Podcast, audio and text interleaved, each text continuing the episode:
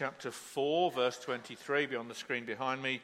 And if you're following in the church Bibles, it's on page 1096.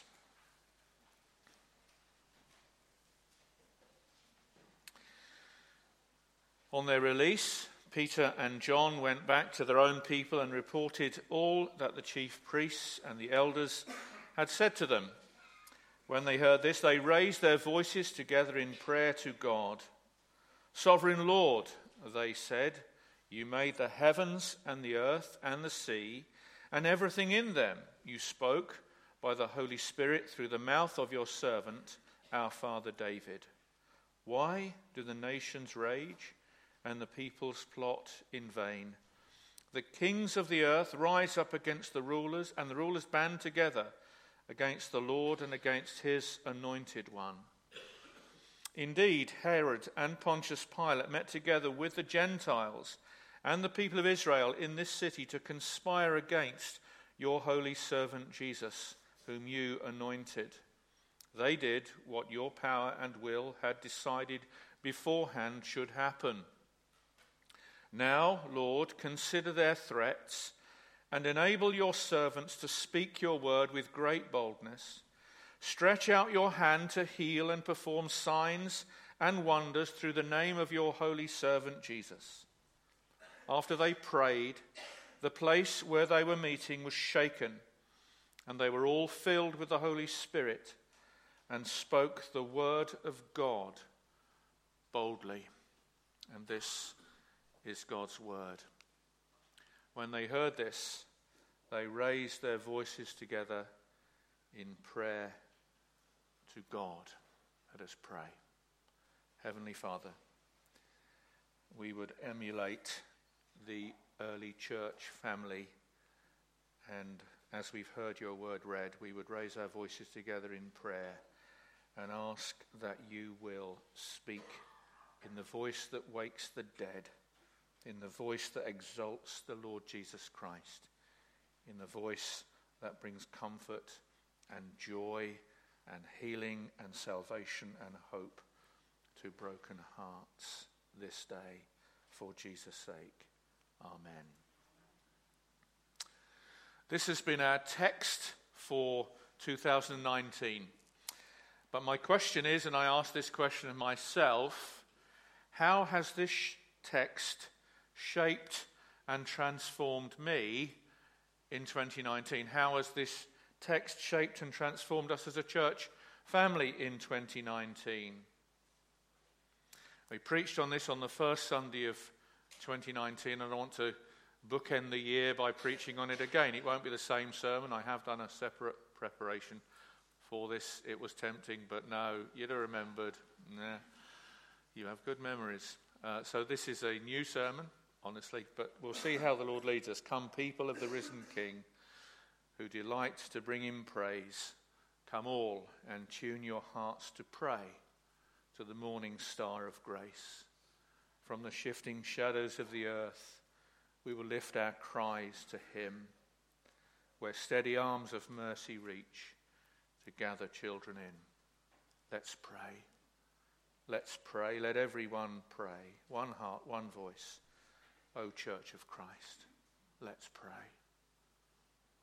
As we look back over 2019, I wonder how you would sum up the year. I did watch uh, Queen Elizabeth's address to the nation, and she spoke about something of a bumpy year for herself and her family.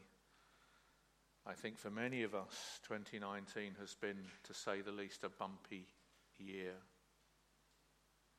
I know for some of you, 2019 has been literally a life changing year. You've heard news, you've had diagnosis that have changed your life and changed the lives of your loved ones forever. Sadly, for some of us, 2019 has been a year when we've, our love for the Lord Jesus and his people have grown somewhat cold. People who used to come and regularly worship with us do so no more because their love has grown cold. For some of us in 2019, it has literally been the year of our new birth. Some of you have got two birthdays. where you were physically born, and when you were born again in 2019, we saw people get baptized who came to know and love the Lord Jesus Christ because 2019 was the year that God had written into the fabric of his world before the creation that you would be born again in 2019. For some of you, 2019 has been a year of new life. But I assume, I guess, my reading of the situation as this is a church, for most of us, 2019 has been a year when we have learned a little bit more about prayer. Just a little bit more about prayer. And therefore, we are, I do believe, becoming, what I see in this text, becoming increasingly instinctively, joyfully dependent on our sovereign Lord. I think that's what comes out of the text, and I think I see that more and more in the life of our church. We are becoming increasingly, instinctively, dependently, joyfully dependent upon our sovereign Lord. My aim this morning is to walk through this verse, just this verse, and interweave the experiences of our first century church family with our 21st century church family because the people we read of in Acts chapter 4 are our church family. They just happen to be in a different location right now, but they're still our church family. And therefore, in many ways, their experiences and our experiences very closely map to one another, even though we're separated culturally, geographically, 2,000 years difference between us. But I do think there's a, we, it, it's a legitimate way to expound this text, particularly at this service, to interweave their experiences with ours so that we can learn, I believe, and see how much we have been shaped by God's word in 2019. So let's walk through the text together. When they heard this. The previous verse gives the context 20, Acts uh, 4.23. On their release, Peter and John went back to their own people and reported all that the chief priests and elders had said to them. For our first century church family, they had heard how they were beginning to experience rising opposition to the gospel, which in particular at this instance was aimed at two of Jesus' apostles, Peter and John. And the rising opposition to the gospel, which Jesus himself told us about before he returned to glory, is the reality in which we are called to serve him. And for our 21st century church family, across the world, we continue to experience a rising tide of opposition to the gospel. And that opposition takes many forms. But I would say for us in the United Kingdom and for us uh, even in this church here, we are beginning to experience rising opposition to the gospel, particularly when the claims of Christ stand 180 degrees opposed to the current value systems of our culture. We're thinking about this more at the conference we're running on the 25th of January where we're looking at how we can have confidence in the gospel as we face an increasingly um, hostile agenda being pushed by uh, the LGBTQ uh, movement. Three things need to happen to change a culture. When that which was celebrated is now condemned, marriage between one man and one woman full life in a covenant relationship, when that which was once celebrated is now condemned. Number two, when that which was condemned is now celebrated. And number three, when those who refuse to celebrate are condemned. And we see a rising tide of opposition in our nation against us as Bible believing Christians and the value systems, the changing value systems of our culture. So there's a very strong correlation between the rising opposition to the gospel in, that our first century church family experienced and our 21st century church family is experiencing. When they heard this, what exactly was it they heard? Well, they heard how uh, what the chief priests and elders had said to them that they must not speak or teach in the name of Jesus anymore. But what exactly did they hear? Well, of course they heard that, but they also heard that there was rising opposition to the gospel. Of course they heard that.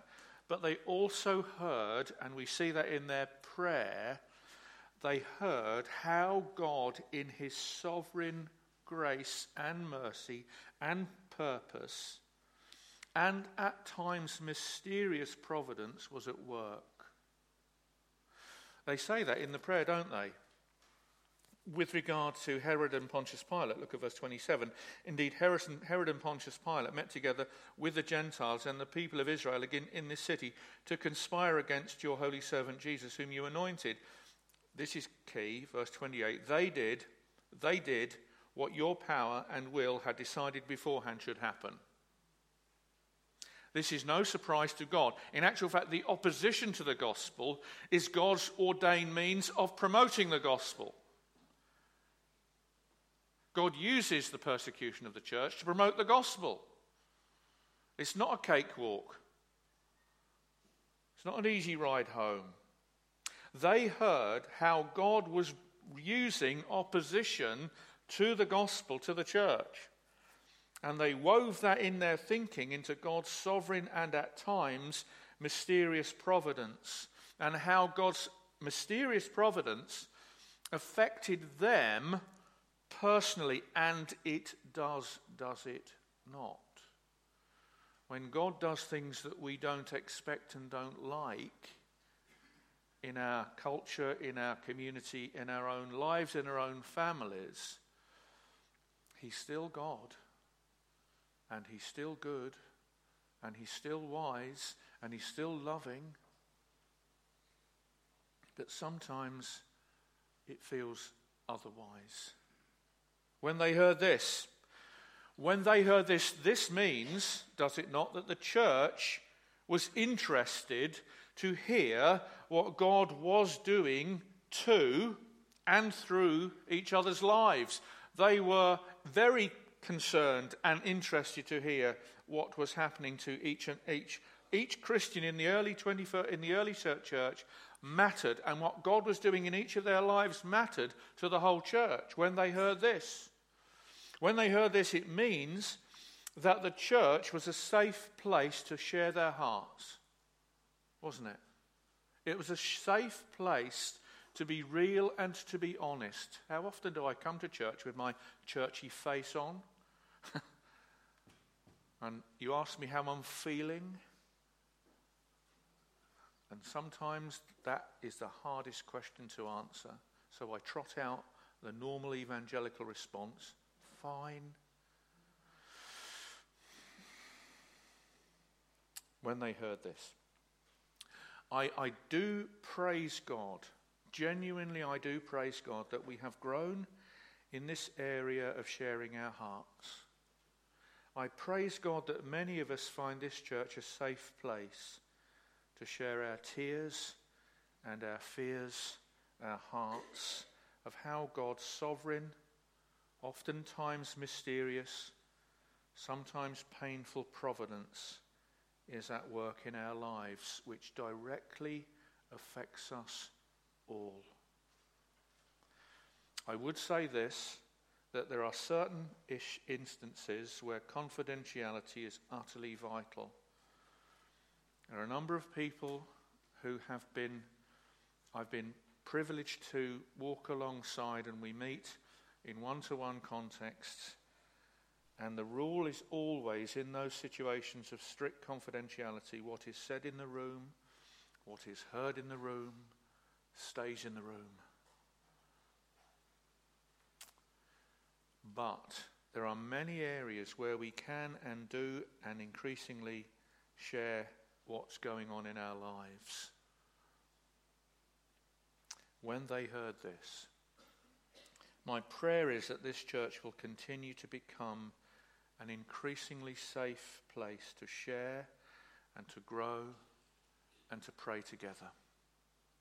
When they heard this, when they heard this, they raised their voices together.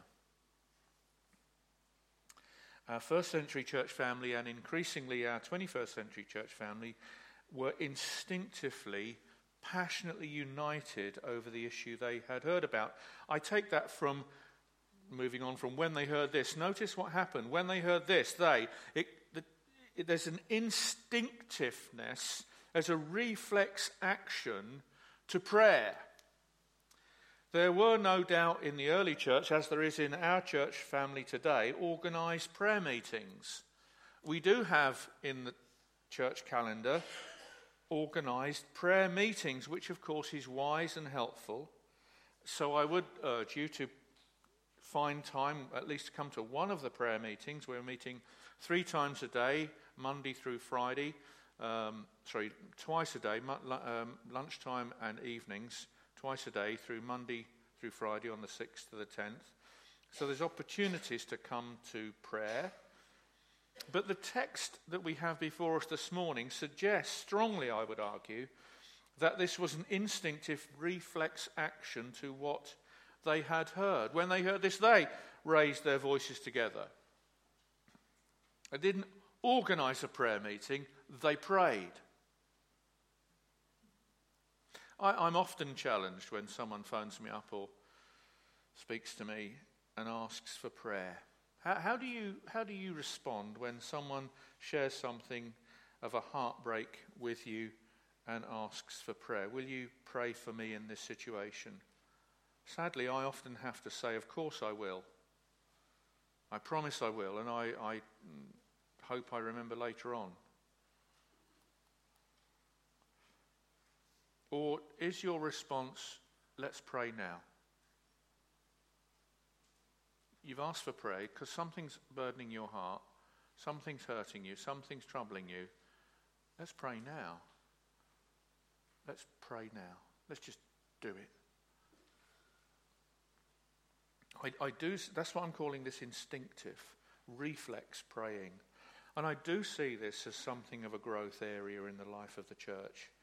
But my prayer is, and my plea with you, is that we would strive to continue this and make this church an increasingly safe place to pray together and to be prayed for. They were passionate, not just instinctively, but they were passionately united. They raised their voices together.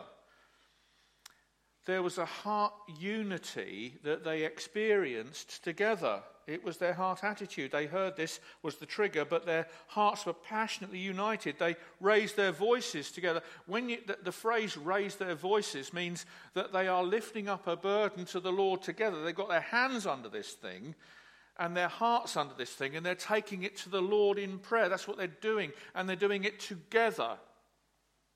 What that meant is that the threats to the apostles were threats to them all. It's not just, whoa, hang on a minute, they're a bit too hot to handle, these guys, Peter and John. They've got targets on their back. Let's distance ourselves from those guys who are in the firing line. No, no, no. They actually pulled together and said they raised their voices together. It means for us, does it not, that your pain is our pain. So they raised their voices together. It means, does it not, that your joy is our joy. So they raised their voices together. That flies, does it not, in the face of our hyper individualistic 21st century culture where it's all about me. I do see, praise God, some areas of real growth that one person's pain is all of our pain and one person's joy is all of our joy. Because we're not individuals. We are individuals, but we're individuals together in the church that Jesus purchased with his own blood. I, I tell you this, and, and thank you for your prayers. Thank you. It's a joy to know that you're praying for Shirley and myself, and thank you for that. I mean that genuinely, deeply. It's a joy to be passionately prayed for. It is a real joy to, be pr- to pray for one another, but it's a joy when you hear your church family, and it's an amazing, humbling experience, is it not, for those of you who know that and experience that? To be, to be, to overhear your church family pray for you. It's an incredibly precious experience. That's a gift of God. And again, I sense something of that spirit at work in us. That when we do hear of an issue, we do instinctively, passionately together bring our requests to the Lord over the issues that we hear about. When they heard this, they raised their voices together in prayer to God. That they prayed to God is an example to us. When, how would you summarize their prayer? When, when, you, when you read their prayer about the rising opposition they're experiencing, and just let me read part of that prayer to you again.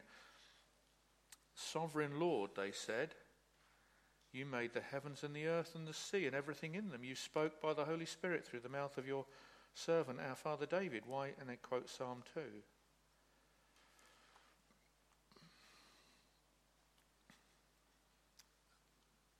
They were under threat.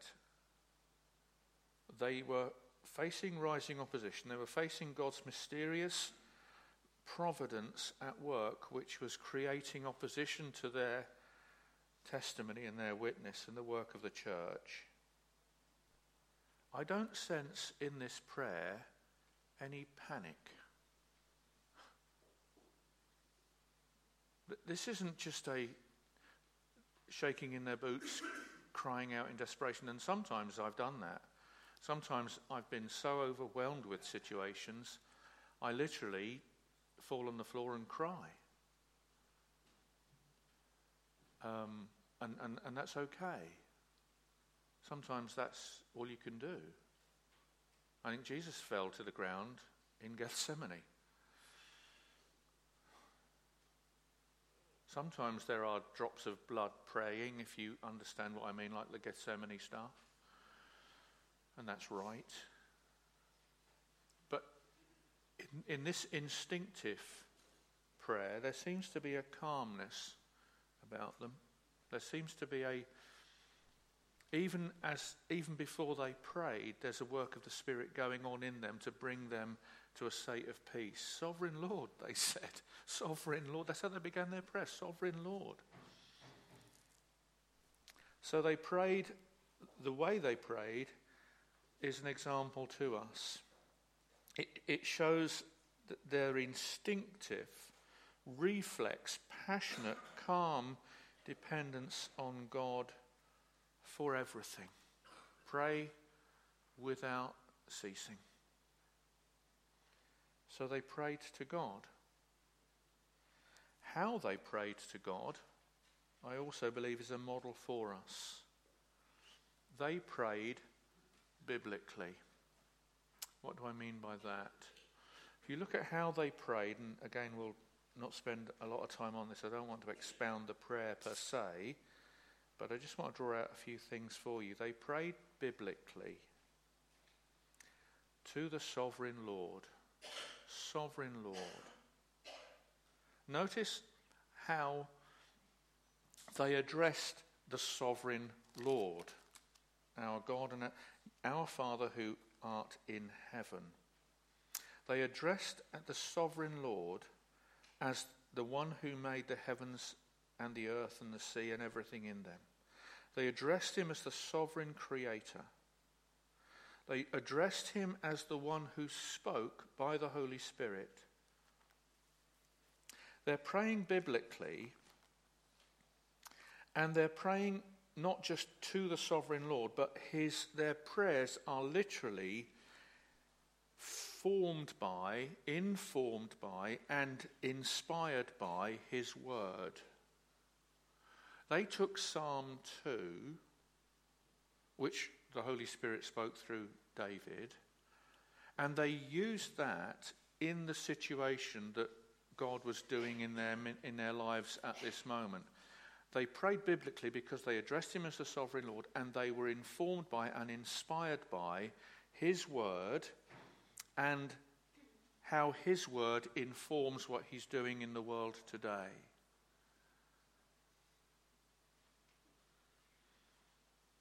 It's an incredibly rich, the Bible is an incredibly rich resource for praying.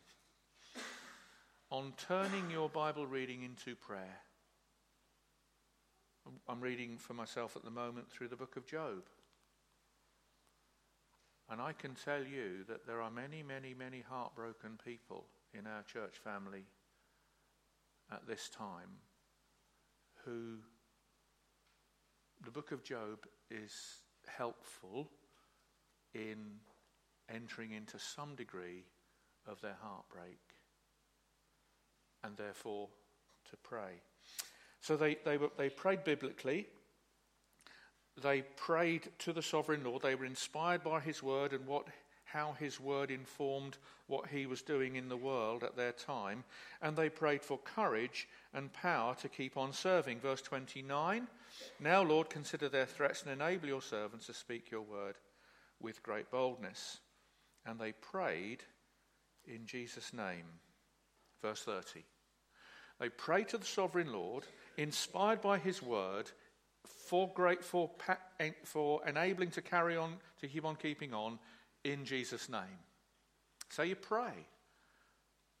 We pray to God the Father, dependent upon the Spirit inspired word and his work in us of the Spirit at the moment, in Jesus' name. They prayed for strength to keep on keeping on. Verse 29 Now, Lord, consider their threats and enable your servants to speak your word with great boldness. They want us to stop speaking your word with great boldness. They want us to be scared of them. We don't want to be scared of them. We want you to give us courage to keep on keeping on. And sometimes you just need strength to put one foot in front of another, do you not? Just to keep on keeping on, to keep on trusting, to keep on praising, to keep on believing, to keep on hoping. Enable me to keep on trusting you, Lord. Enable me to keep on serving you, Lord. Enable us to keep on trusting you and serving you, Lord. Give me the strength I need to serve you well today, Lord. Enable. Pray for their salvation. Stretch out, verse 30, stretch out your hand to what? What would you say if we were being attacked and persecuted as a church? Now, there are, I, in the Psalms, some Psalms which are called imprecatory Psalms, which means you want God to execute judgment upon them. And that's sometimes a right and biblical way to pray.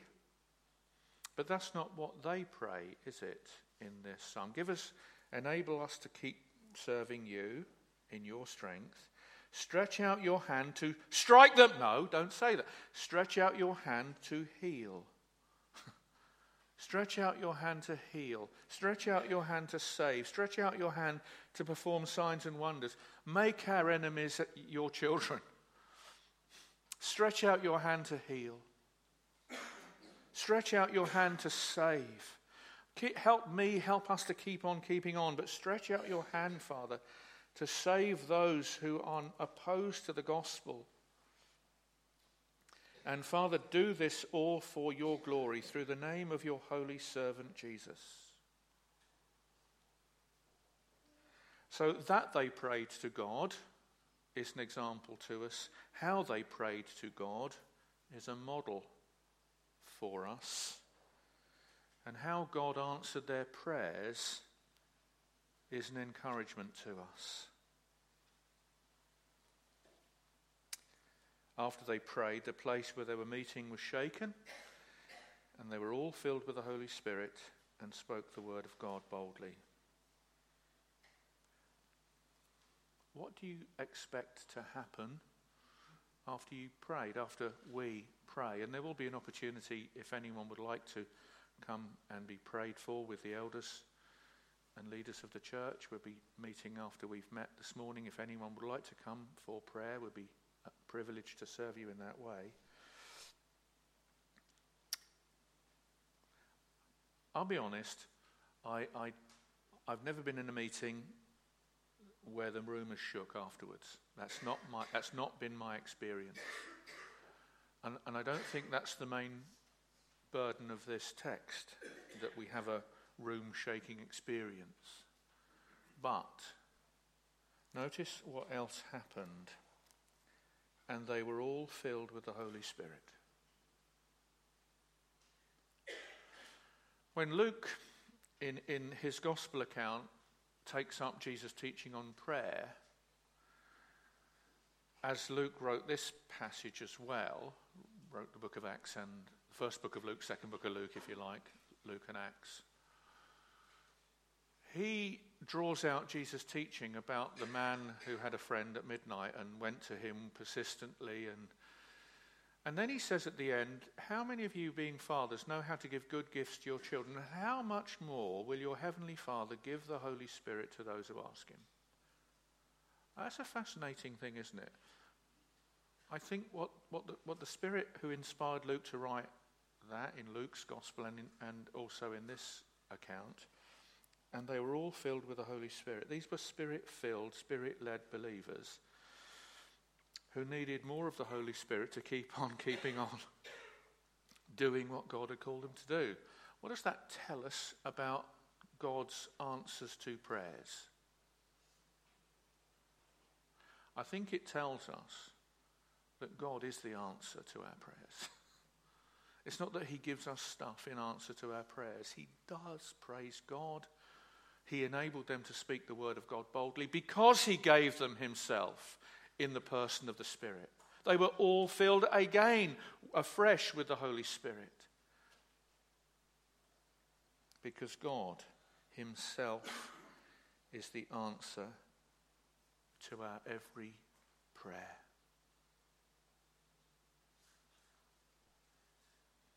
When they heard this, they raised their voices together in prayer to God. Let us pray.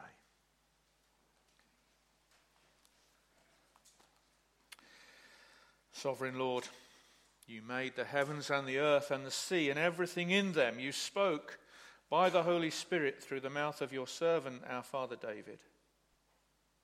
Heavenly Father, we thank you for your word.